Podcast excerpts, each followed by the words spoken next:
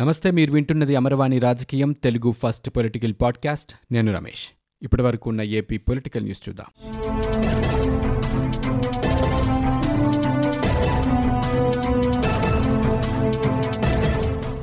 ఏపీలో కరోనా మహమ్మారి చాప కింద నీరులా విస్తరిస్తోంది. రాష్ట్రంలో కరోనా కేసుల సంఖ్య రోజురోజుకు అధికమవుతోంది.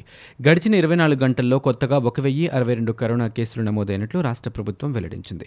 దీంతో మొత్తం కేసుల సంఖ్య 22,259కి చేరుకుంది. వీరిలో 11,101 మంది ఇప్పటికే డిశ్చార్జ్ కాగా, 8,518 మంది వివిధ ఆసుపత్రుల్లోనూ, అలాగే 2,376 మంది కోవిడ్ కేర్ సెంటర్లలోనూ చికిత్స పొందుతున్నారు. తాజాగా 12 మంది కరోనా వైరస్తో ప్రాణాలు కోల్పోయినట్లు ఏపీ ప్రభుత్వం ఒక ప్రకటనలో తెలిపింది. కర్నూలు జిల్లాలో 3, అనంతపురం, కృష్ణా, పశ్చిమ గోదావరి జిల్లాలో 2, చిత్తూరు, గుంటూరు, విశాఖలో 1 చొప్పున ప్రాణాలు కోల్పోయారు. మంగళవారం ఉదయం 9 గంటల నుంచి ఇవాళ ఉదయం 9 గంటల వరకు 27,643 నమూనాలు పరీక్షించినట్లు ప్రకటనలో వైద్య శాఖ వెల్లడించింది. ఆర్టీసీకి వివిధ బ్యాంకుల్లో 7,000 కోట్ల రూపాయల అప్పులు ఉన్నాయని ఏపీఎస్ఆర్టీసీ ఎండీ మాదిరెడ్డి ప్రతాప్ తెలిపారు. ఛార్జీలు 10 రెట్లు పెంచినా ఆర్టీసీకి నష్టాలు తీరవని వ్యాఖ్యానించారు. బస్సుల్లో ప్రయాణికులు భౌతిక దూరం పాటించేలా ఏర్పాట్లు చేసినట్లు పేర్కొన్నారు. బస్సుల్లో నగదురహిత లావాదేవీలు చేసేందుకు చర్యలు తీసుకుంటున్నట్లు వివరించారు. ప్రయాణికులు తప్పనిసరిగా మాస్కులు ధరించాలని, బస్టాండ్లలో అన్ని స్టాళ్లలో మాస్కులు అందుబాటులో ఉంచినట్లు పేర్కొన్నారు. నిమ్మగడ్డ రమేష్ కుమార్ కేసులో ఏపీ ప్రభుత్వానికి మరొకసారి ఎదురుదెబ్బ తగిలింది.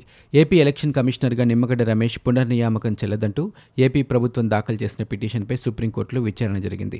హైకోర్టు ఆదేశాలతో గతంలోని అధికారులు విధులు నిర్వర్తించలేకపోతున్నారని, మధ్యంతరంగా ఎస్ఈసీని నియమించేలా గవర్నర్కు సూచించాలని ఏపీ ప్రభుత్వ న్యాయవాది వాదనలు వినిపించారు. అయితే రాష్ట్ర ప్రభుత్వ వాదనను సుప్రీంకోర్టు తిరస్కరించింది. గవర్నర్కు ఇప్పుడు సూచన చేయలేమన్నారు. 2 నుంచి 3 వారాల్లో విచారణ ముగించాలని భావిస్తున్నామని, ఎన్నికల నిర్వహణపై మాట్లాడుకోదలుచుకోలేదని సీజేఐ జస్టిస్ బాంబే స్పష్టం చేశారు. తదుపరి విచారణను 3 వారాలకు సుప్రీంకోర్టు వాయిదా వేసింది. రాష్ట్ర ఎన్నికల సంఘం కమిషనర్గా నిమ్మగడ్డ రమేష్ కుమార్ను పునర్నియమించాలని ప్రభుత్వాన్ని హైకోర్టు ఆదేశించిన సంగతి తెలిసిందే. అయితే దీనిపై ఏపీ ప్రభుత్వం సుప్రీంకోర్టును ఆశ్రయించింది. ఏపీ ప్రభుత్వం తరపున సీనియర్ న్యాయవాది రాకేష్ ద్వివేది వాదనలు వినిపించారు. మాజీ మంత్రి, టీడీఎల్పీ ఉపనేత, టీక్కలి ఎమ్మెల్యే కింజారపు అచ్చెన్నాయుడిని ప్రైవేట్ ఆసుపత్రిలో చికిత్స అందించేందుకు హైకోర్టు అనుమతినిచ్చింది. తనకు ప్రైవేట్ ఆసుపత్రిలో చికిత్స అందించేలా ప్రభుత్వాన్ని ఆదేశించాలంటూ అచ్చెన్నాయుడు హైకోర్టులో పిటిషన్ దాఖలు చేశారు. దీనిపై గతంలోనే విచారణ చేపట్టిన ఉన్నత న్యాయస్థానం నిర్ణయాన్ని పెండింగ్లో ఉంచింది. తాజాగా గుంటూరు, విజయవాడలోని ప్రైవేట్ ఆసుపత్రులకు తరలించే అంశంపై ఇవాళ మరోసారి విచారణ చేపట్టిన ధర్మాసనం గుంటూరులోని రమేష్ ఆసుపత్రికి తరలించేందుకు అనుమతినిచ్చింది. ఈఎస్ఐ మందుల కొనుగోలుకు సంబంధించిన ఆరోపణలపై గత నెల 12న అవినీతి నిరోధక శాఖ అధికారులు అచ్చెన్నాయుడును అరెస్ట్ చేశారు. అప్పటి నుంచి ఆయన ఏసీబీ కస్టడీలోనే ఉన్నారు. ఈ మేరకు విజయవాడ జైలు సూపరింటెండెంట్కు హైకోర్టు లిఖితపూర్వక ఆదేశాలు జారీ చేసింది. అచ్చెన్న ఆరోగ్యంపై వారానికి 2 సార్లు నివేదిక ఇవ్వాలని ఆదేశాల్లో కోర్టు పేర్కొంది. అచ్చెన్నాయుడు లేవనెత్తిన అంశాలపై అదనపు కౌంటర్ వేయాలని ప్రతివాదులను కోర్టు ఆదేశించింది. దివంగత ముఖ్యమంత్రి వైఎస్ రాజశేఖరరెడ్డి 71వ జయంతి సందర్భంగా ఆయన తనయుడు ఏపీ సీఎం జగన్మోహన్ రెడ్డి కుటుంబ సభ్యులతో కలిసి నివాళులర్పించారు. కడప జిల్లా ఇడుపులపాయలోని వైఎస్ఆర్ ఘాట్ వద్ద ప్రత్యేక ప్రార్థనలు నిర్వహించారు. ఈ సందర్భంగా వైఎస్ఆర్ జీవిత విశేషాలతో విజయమ్మ రాసిన నాలో నాతో వైఎస్ఆర్ పుస్తకాన్ని సీఎం ఆవిష్కరించారు. అనంతరం ఇడుపులపాయ ట్రిపుల్ ఐటీలో పలు అభివృద్ధి పనులను సీఎం శంకుస్థాపన చేశారు. ట్రిపుల్ ఐటీలో కొత్తగా నిర్మించిన అకాడమిక్ కాంప్లెక్స్ భవనాలను జగన్ ప్రారంభించారు. ట్రిపుల్ ఐటీ సర్కిల్లో ఏర్పాటు చేసిన వైఎస్ఆర్ విగ్రహాన్ని ఆయన ఆవిష్కరించారు. అంతకుముందు వైఎస్ఆర్ జయంతి సందర్భంగా ఆయన సేవలు గుర్తు చేసుకుంటూ సీఎం జగన్ ట్విట్టర్లో పోస్ట్ చేశారు. వైఎస్ రాజశేఖరరెడ్డి మరణం లేని మహానేత అని కొనియాడారు. ఆరోగ్యశ్రీ, 104, 108 ఫీజు రీయింబర్స్మెంట్, రైతులకు ఉచిత విద్యుత్, జలయజ్ఞం తదితర పథకాల రూపంలో ప్రజల దృష్టిలో ఆయన ఇంకా జీవించే ఉన్నారన్నారు. రైతు పక్షపాతి వైఎస్ఆర్ జయంతిని రైతు దినోత్సవంగా జరుపుకోవడం చాలా ఆనందంగా ఉందని ఆయన తెలిపారు. రైతు భరోసా కొత్త పథకం కాదని, అన్నదాత సుఖీభావును రద్దు చేసి రైతు భరోసా తెచ్చారని టీడీపీ అధినేత చంద్రబాబు నాయుడు విమర్శించారు. ఆంధ్రప్రదేశ్ ప్రభుత్వం తీసుకొచ్చిన రైతు భరోసా పథకం రైతు దినోత్సవంపై చంద్రబాబు మాట్లాడారు. రుణమాఫీ 7,000 రూపాయలు ఎగ్గొట్టడమే రైతు దినోత్సవమా అని చంద్రబాబు ప్రశ్నించారు. రైతు భరోసాతో 5 ఏళ్లలో రైతుకు ప్రస్తుతం వచ్చేది 37,500 మాత్రమే అని, తమ ప్రభుత్వం ఉంటే ఒక్కో రైతుకు 1,20,000 రూపాయలు వచ్చేవని అన్నారు. బడ్జెట్లో చెప్పిన సంఖ్యలోనే 10 లక్షల మందికి రైతు భరోసా ఎగ్గొట్టారని, 34,000 ఎకరాలు ఇచ్చిన వారి ప్రాణాలు తీయడమే రైతు దినోత్సవమా అని చంద్రబాబు ప్రశ్నించారు. నరసాపురం ఎంపీ రఘురామకృష్ణరాజు అంశంలో మరొక ఆసక్తికరమైన విషయం చోటు చేసుకుంటుంది. ఆయనపై మంత్రి శ్రీ రంగనాథరాజు ఫిర్యాదు చేశారు. పశ్చిమ గోదావరి జిల్లా పోడూరు పోలీస్ స్టేషన్లో ఫిర్యాదు దాఖలైంది. తనపై ఎంపీ రఘురామకృష్ణరాజు అనుచిత వ్యాఖ్యలు చేశారని ఫిర్యాదులో పేర్కొన్నారు. ఎంపీ వ్యాఖ్యలు తన పరువు నష్టం కలిగించేలా ఉన్నాయని ఫిర్యాదులో తెలిపారు. రఘురామకృష్ణరాజుపై చట్టపరమైన చర్యలు తీసుకోవాలని మంత్రి కోరారు. మంత్రి శ్రీ రంగనాథరాజు ఫిర్యాదు చేసిన విషయమై ఎంపీ రఘురామకృష్ణరాజు స్పందించారు. మంత్రి చేసిన పని సరికాదని ఎంపీ తప్పుపట్టారు. తనని దిష్టిబొమ్మ దహనం చేశారని ఫిర్యాదు చేసి 20 రోజులైనా కేసు పెట్టలేదని, ఇప్పుడు నేనే మంత్రి దిష్టిబొమ్మ దహనం చేశానని తప్పుడు ఫిర్యాదు చేశారని ఎంపీ రఘురామకృష్ణరాజు అన్నారు. ఎల్జీ పాలిమర్స్ కంపెనీలో స్టైరిన్ గ్యాస్ లీకేజ్కి బాధ్యులైన ఆ company MD CEO Sunkey Jeong, technical director DS Kim సహా 12 మందిని పోలీసులు అరెస్ట్ చేశారు. మే 7వ తేదీన జరిగిన ఈ దుర్ఘటనలో 12 మంది మృతి చెందగా 500 మంది వరకు తీవ్ర ప్రభావితులైన విషయం తెలిసిందే. ఈ ఘటనపై గోపాలపట్నం పోలీస్ స్టేషన్లో 304, 11, 278, 284, 285, 337, 338 రెడ్ విత్ 34 ఐపీసీ సెక్షన్ల కింద కేసు నమోదు చేసి దర్యాప్తు చేపట్టి మంగళవారం అరెస్టు చేసినట్లు Visakha police commissioner RK Meena విలేకరులకు తెలిపారు. ప్రమాదానికి కారణాలను అన్వేషించేందుకు రాష్ట్ర ప్రభుత్వం వివిధ రంగాల ఉన్నత స్థాయి నిపుణులతో హైపవర్ కమిటీని నియమించిందని, ఆ కమిటీ తన నివేదికను అందజేసిందని గుర్తు చేశారు.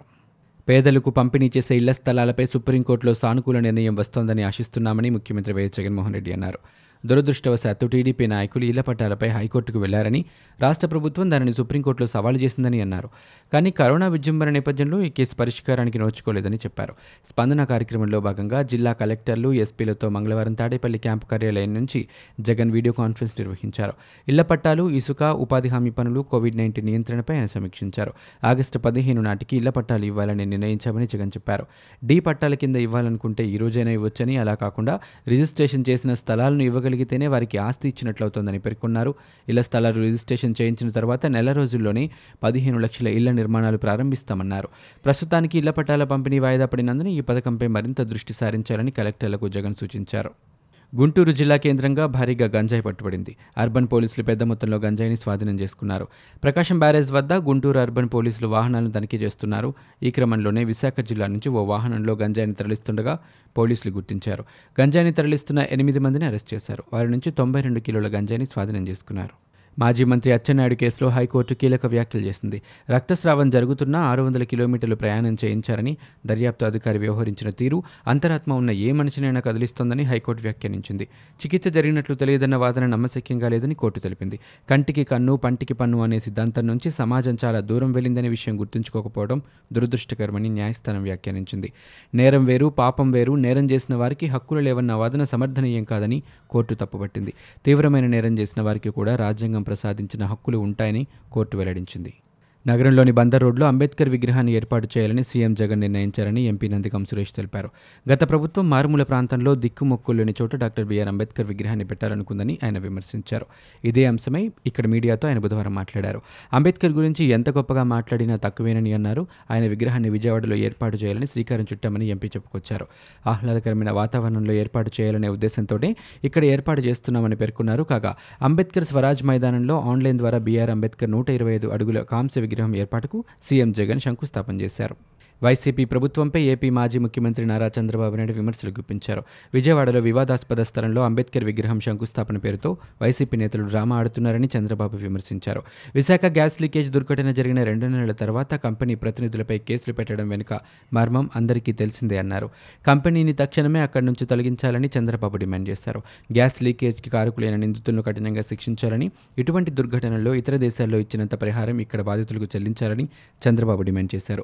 బాధితులకు భవిష్యత్తులో ఎలాంటి అనారోగ్య సమస్యలు ఉత్పన్నం కాకుండా ముందు జాగ్రత్తలు చేపట్టాలని చంద్రబాబు పేర్కొన్నారు. పేదల ఇళ్ల స్థలాలపై ఎన్నో ఏళ్లుగా తాము పోరాడుతున్నామని ఏపీసీపీఐ సహాయ కార్యదర్శి ముప్పాల నాగేశ్వరరావు అన్నారు. ప్రతి పేదవాడికి 3 సెంట్ల చొప్పున ప్రభుత్వం స్థలం ఇవ్వాలని ఆయన డిమాండ్ చేశారు. రాష్ట్ర ప్రగతిని చంపేస్తున్నారని, ప్రగతి లేకుండా నవరత్నాలకు నిధులు రావని అన్నారు. ప్రభుత్వ భూములు అమ్మే స్కీమ్ మొదలుపెట్టారని, ఇది అత్యంత సిగ్గుచేటని అన్నారు. గుంటూరులో పీవీకే నాయుడు కూరగాయల మార్కెట్ స్థలాన్ని కొన్నారని, ఆ ఉద్యమంలో తాము 2 సార్లు అరెస్ట్ అయ్యామని ముప్పాల నాగేశ్వరరావు చెప్పారు. ఏపీలో ఇళ్ల స్థలాల కేటాయింపులకు సంబంధించి అధికార పార్టీ నేతలు అవినీతికి పాల్పడుతున్నారని బీజేపీ నేత సోము వీర్రాజు ఆరోపించారు. సీఎం జగన్తో కూడా స్థలాల విషయంలో మాట్లాడానని చెప్పారు. పంపిణీ కార్యక్రమాన్ని వాయిదాల మీద వాయిదా వేస్తున్నారని విమర్శించారు. దీనికి రకరకాల కారణాలు వాళ్లే చెబుతున్నారన్నారు. ఇళ్ల నిర్మాణాలకు సంబంధించి కేంద్ర ప్రభుత్వం సబ్సిడీ ఇస్తుందన్నారు. ఇళ్ల నిర్మాణం విషయంలో ఎవరికీ కాంటాక్ట్ ఇవ్వకుండా, గందరగోళం చేయకుండా కేంద్రం ఇచ్చే 120,000, అలాగే రాష్ట్రం కూడా 120,000 సబ్సిడీ ఇస్తూ నేరుగా లబ్ధిదారులకే ఇవ్వాలని, వాళ్ళ ఇల్లే నిర్మించుకుంటారని సోము వీర్రాజు సూచించారు.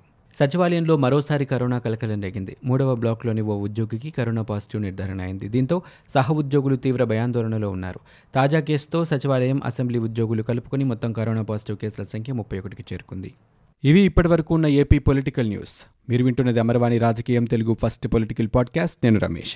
For more details visit www.amarvani.in. We are also available on Google Podcast, Spotify, iTunes and Apple Podcast.